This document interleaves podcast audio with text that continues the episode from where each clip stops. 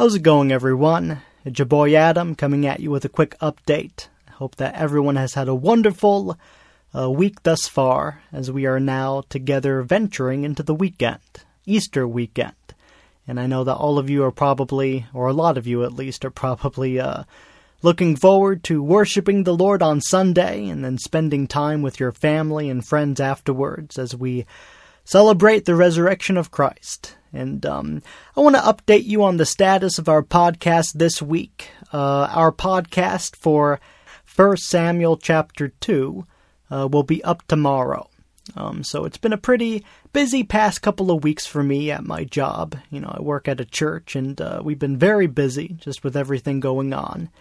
And uh, on that note, I hope that everyone has been enjoying some of the additional Bible teachings that I've been including now on our podcast. Um, you know, recordings from uh, my teachings at the church, and uh, more to come when it comes to those things. And so I'm looking forward to that.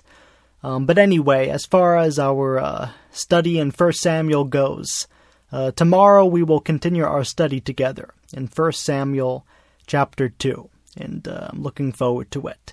And on that note, I hope that all of you do have a wonderful uh, Good Friday today and uh, a wonderful Easter, spending time with your family and friends and going to church and all these types of things.